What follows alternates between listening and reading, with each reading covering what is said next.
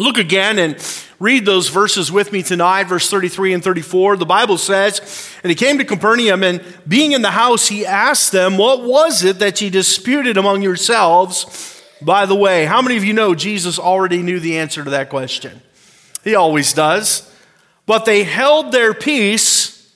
Why would they do that? They were ashamed. For they had disputed among themselves who should be the greatest. I suppose that if we were to uh, look into our politics of today, we would see that there's a lot of men and women who hunger for power.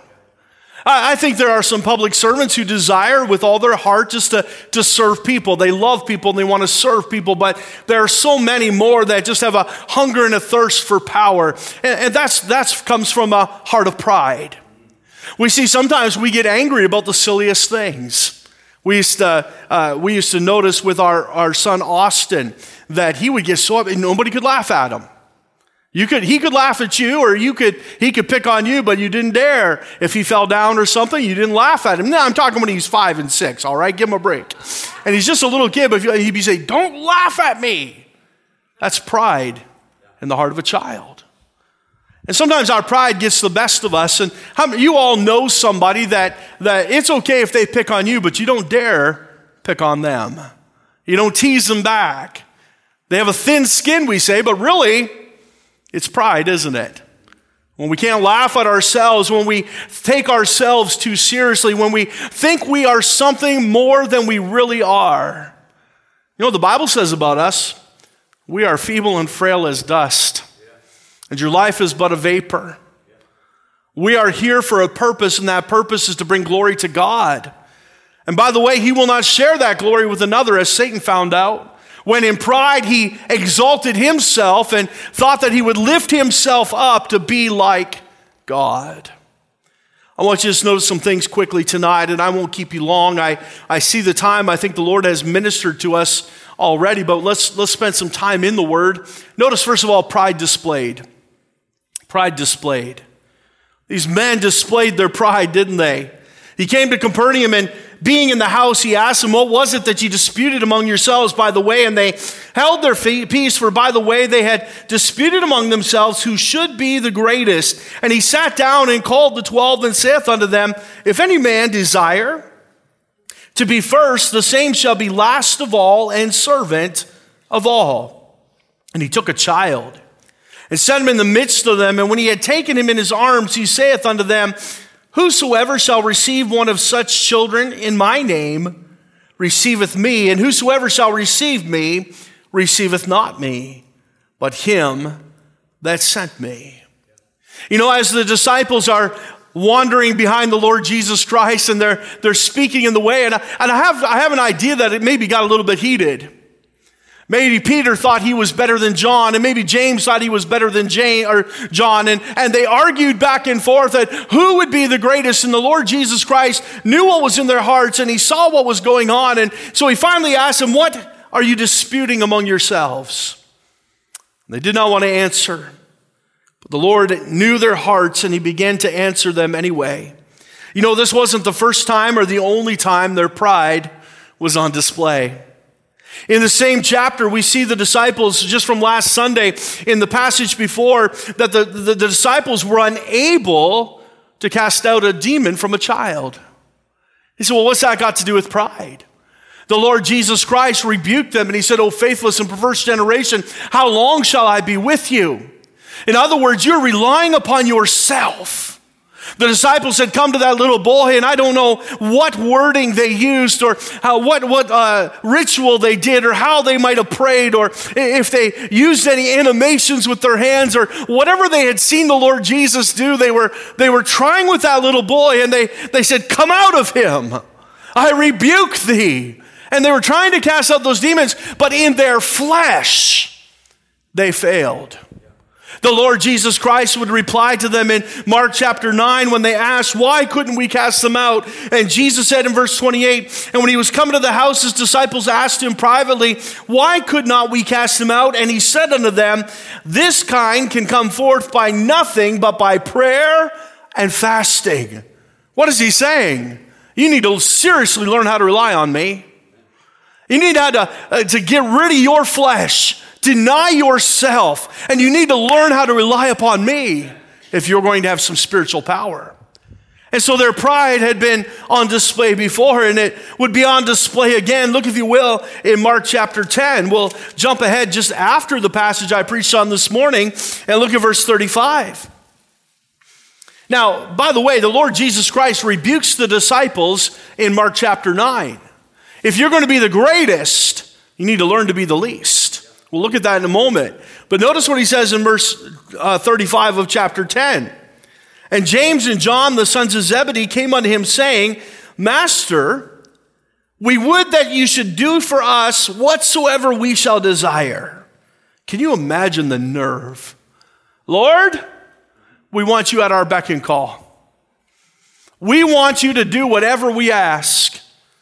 The Lord humors them. He says, And he said unto them, What would you that I should do for you? What is it you would like?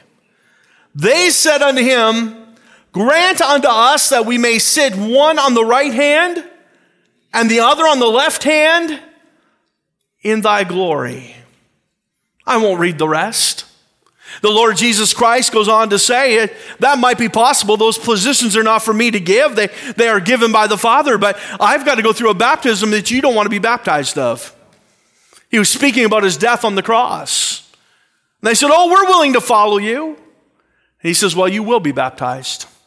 You will die for your faith, but those places are not for me to give. Can you imagine as the 12 disputed among the way and they said, Who is the greatest in the kingdom? And the Lord Jesus Christ rebukes them. And now the Bible says James and John, they must, they must have thought, okay, Lord, you, you were talking to the other 10. You couldn't mean us. I mean, we're part of your, your top three guys, right? Peter, us, you know, we're, we're your favorites. And so, Lord, tell us can we sit at your right and can we sit at your left when we come into the kingdom?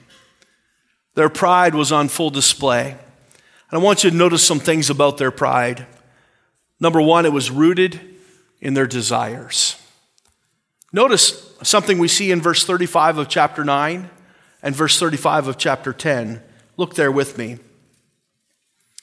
And he sat down and called the twelve and saith unto them, If any man desire to be first, Look at verse 35 of chapter 10. And James and John, the sons of Zebedee, come unto him, saying, Master, we would that thou shouldst do for us whatever we shall what? Desire. They had a heart problem. The Lord pointed it out to them in Matthew chapter or Mark chapter 9, verse 35. And in Mark chapter 10, verse 35, they just come out and admit it. Lord, whatever we desire, that's what we want. How many of you ever heard somebody say, well, you need to follow your heart? The heart is deceitful, desperately wicked. You ought not follow your heart. It scares me sometimes. I understand what he's saying, but when a preacher says, well, I'm just going to speak from my heart, yikes. That dirty black old thing. No, speak from the Word of God. Speak from God's heart. Because the heart is deceitful and desperately wicked, and, and, and we are deceived every day by our heart. And the Bible says that this pride was rooted in their desires. They said, Lord, uh, Jesus says, if you, if you desire to be first, here's what you need to do you need to be a servant of all. And James and John unashamedly came to him and said, Lord, give us whatever we desire. They had a heart problem. Our pride is rooted in our desires. But I want you to see it was also revealed in their demeanor, their behavior. Eventually, the desires of their hearts came to the surface. It's funny how James and John and Peter and the rest, when they were bouncing around in the bottom of the boat, they were crying out, Lord, save us. Do you care not that we perish? When, they, when things were going bad and the crowd wanted to have them killed and they were questioning whether they should still follow the Lord Jesus Christ. But now they thought they were big stuff. And it became to come out in their behavior. Listen, pride will always surface itself eventually. We must be careful to keep that in check.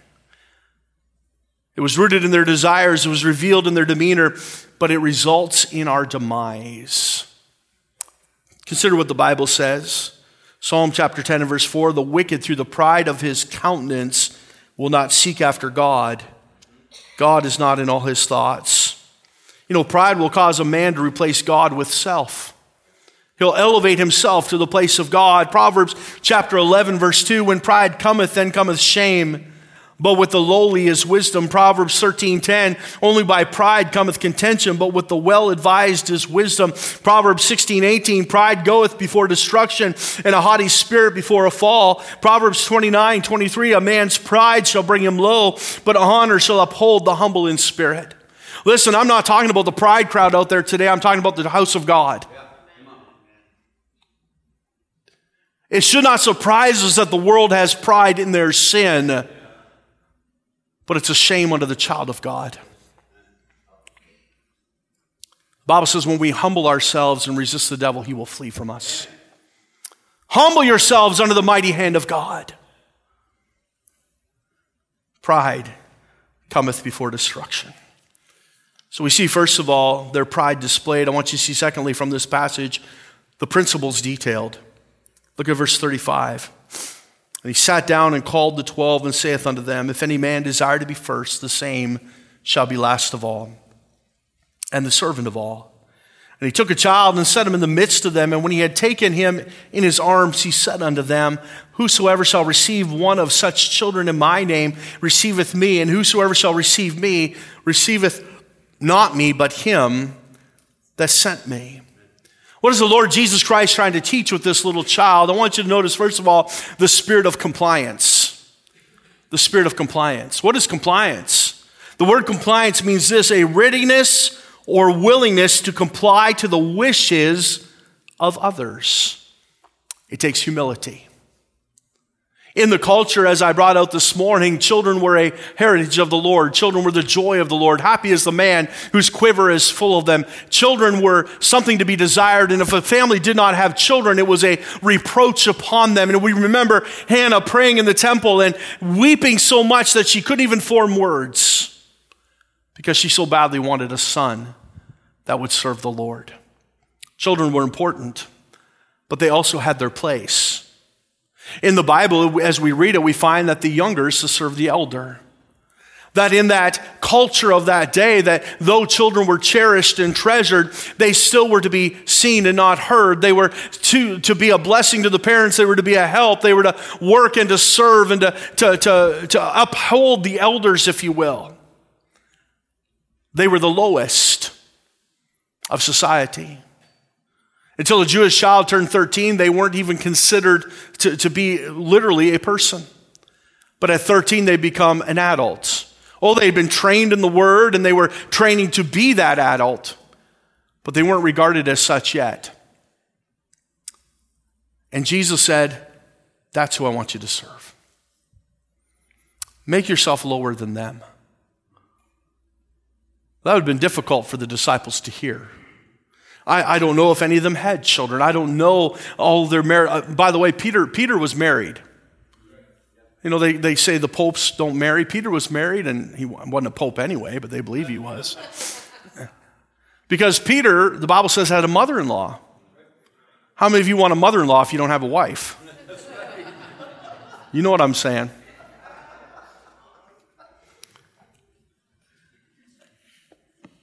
So these men we're told if you want to be first, if the desire of your heart is to be first, then serve. And he took that child and he placed him in the midst. He says, You need to have a spirit of compliance, willing to serve the least, willing to humble yourself and obey the principles of God. You know, it's easy to serve some people, isn't it? We see somebody come in and we want to be a blessing and we help one another, and that's a wonderful thing. Sometimes some, certain people come in and we go, well, they got themselves into that trouble. You know, if they just would take some advice or if they just would lift themselves up a little bit, or if they'd go get a job or if they'd help themselves. We don't always know what's going on, though. Jesus has just simply said, serve. Serve the least among us. That's the spirit of humility, and that's the spirit of compliance. Jesus said to be compliant or obedient to God, we must be willing to serve the lowest by becoming the lowest. Then we see also the spirit of cooperation in verse 38. John wanted to know a practical application of this teaching. So he said to Jesus, John answered him, saying, Master, we saw one casting out devils in thy name, and he followeth not us. And we forbade him because he followeth not us. He doesn't serve just like we serve. We, we, we didn't, you know, he's, he's out there doing his thing, but it looks a little different because he's not following us. He's not following in line. He's not toeing the line just like we are. And um, well, praise the Lord sometimes. I read these, what these disciples were like, and I go, man, I'm glad they weren't like you. And he begins to complain a little bit. But he's trying to test the Lord Jesus Christ. What does this mean practically? When you say serve the least among us, you mean those guys too? You mean that church that doesn't look just like us or sing just like us or smell just like us or whatever you know adjective you want to put on it? They're a little bit different. Jesus Yeah, yeah you need to serve them as well. Notice the application. But Jesus said, verse 39, forbid him not. There's no man which shall do a miracle in my name that can lightly speak evil of me. For he that is not against us is on our part. For whosoever shall give you a cup of water to drink in my name, because you belong to Christ, Verily I say unto you, he shall not lose his reward. We see the spirit of compliance, but we also see the spirit of cooperation. I'm going to tell you something. We start cutting everybody out of our life because they don't agree 100%. You're going to have nobody left. You're going to have nobody left. Underneath the baptistry back here, there's a Tuffy tote container, a Rubbermaid container, whatever you want to call it and it has my old sermons in it. And I open them up once in a while and I go, What was I thinking? I don't even agree with myself most days. You ever had a, you ever had a disagreement with your wife? Don't answer that. if you never have, she'll tell you you did. We are, we are flesh. And because of the fall and because of our flesh, we don't always get along. Lord Jesus says, if he's not against me, he's for me. We need to be careful that we have that spirit of cooperation, but it takes humility. We must humble ourselves. In other words, hey, you can't always think you're always right. You know, it's the truth. My wife and I were just talking about this yesterday. She said somebody uh, called another preacher a famous preacher, I won't say his name, but you've probably seen him online or on TV. They said he's a heretic. And I said, well, they're probably right. And I said, I, I, don't think it's right that they called him a heretic, but here's the truth every last one of us are heretics because we're wrong somewhere. And I'm going to get to heaven, and the Lord's going to say, You know, when you preach that message on James chapter 3 and verse 7? That's not what I meant at all. That was heresy you didn't agree with the Bible. That's because we're flesh. So we ought to be very careful and humble ourselves. Not exhibit the pride that James and John did. Said, Lord, we should sit at your right and your left. We want to be the greatest in the kingdom. And then we see number three, a prophecy declared. Look at verse 42. Understand, we're in the same context here. And whosoever shall offend one of these little ones, I, I, think that that little child that we find in verse 36 is still sitting on his lap, standing in the midst. And whosoever shall offend one of these little ones that believeth in me, it is better for him that a millstone were hanged about his neck and he were cast into the sea. I want you to notice, first of all, and I'll just say these two things quickly it was a conditional prophecy. In other words, if you do this, then this is going to happen. If you offend one of these little ones, boy, I tell you what, in the day of judgment, you'd rather have a millstone hung around your neck and cast in the sea than stand before me. You don't want to mess with me. You don't want to mess with my children. So it was a conditional prophecy, but it was a condemning prophecy. The word there, offend, where it says, in whosoever shall offend one of these, it means to cause to stumble or to lead into sin. And, and we could go off for an hour about what the world is doing with our children today, leading them into sin. No child is choosing that life.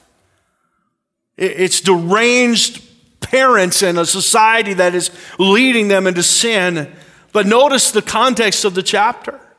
The Lord Jesus Christ takes this little one. He says, You need to humble yourself and become as a, a little child. But we're so proud sometimes that we haven't got time for the kids.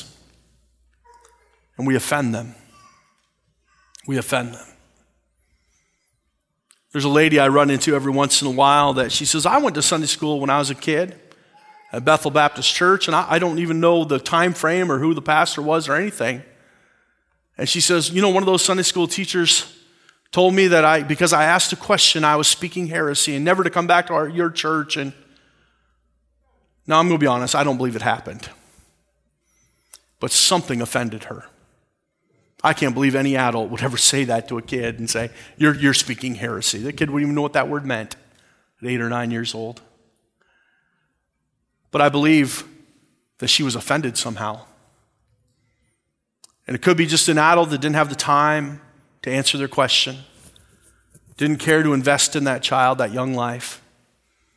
And because of the offense, they've now been led into sin. They don't want anything to do with church. Isn't that sad? We need to humble ourselves. We need to lay aside our pride and be served the least among us. Have a servant's heart. My wife wants to kidnap Brienne and keep her here, Brianna. And Mason, I'd like to keep him around too. And what I notice is they have servants' hearts. And that's why. Not, not because they're great teachers or pre- he's a great preacher or anything like that. I, you know, they got years ahead of them to gain experience and learn all those things, and they can be learned. Because I get a text last Sunday, he said, Pastor, Brandon and I were talking. Is it okay if we go grab the ice cream on carts and have it all ready for church and we'll have it out there? And praise the Lord. I didn't have to ask anybody. I like that. Their, their pastor and their parents have taught them well to humble themselves. I'm embarrassing them, aren't I? To humble themselves. That's what we need. To do away with our pride, to humble ourselves before God. So, how can we summarize all this in one sentence? God desires humble servants who serve in obedience to God's word. When it comes to service to God or to serving others, there's no such thing as doing it our way. We don't have the answers. Don't be puffed up in your pride, but simply go in love and serve. Pride must be destroyed and humility embraced. And when pride takes over, we magnify ourselves and, we, and our own desires.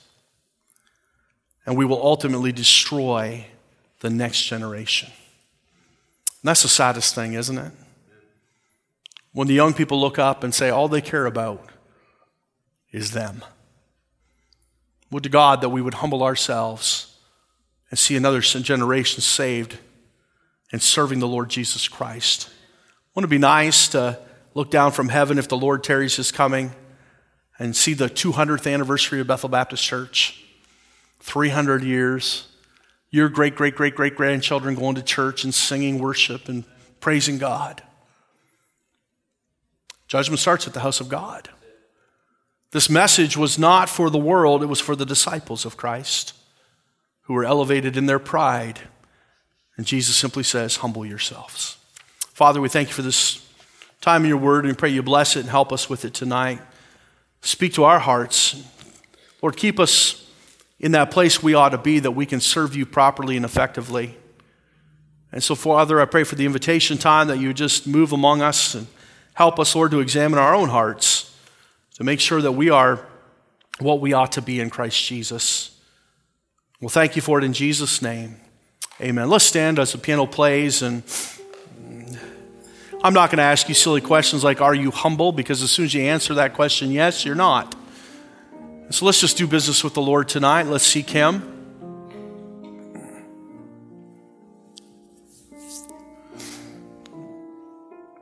Let me ask you this Have you humbled yourself before God and accepted His free gift of salvation? It really is a matter of pride for those who know the truth and say, I can get to heaven on my own. I'm good enough. No, sir, no, ma'am. We must humble ourselves before God and trust Him for eternal salvation. Is there one say, Pastor, I'm not sure I'm saved? Would you pray for me? I just, I'm not going to embarrass you. I won't call you out, but could I pray for you tonight that the Lord would show you your need of a Savior and how we might help you with the Word of God to show you how you can be saved the Bible way.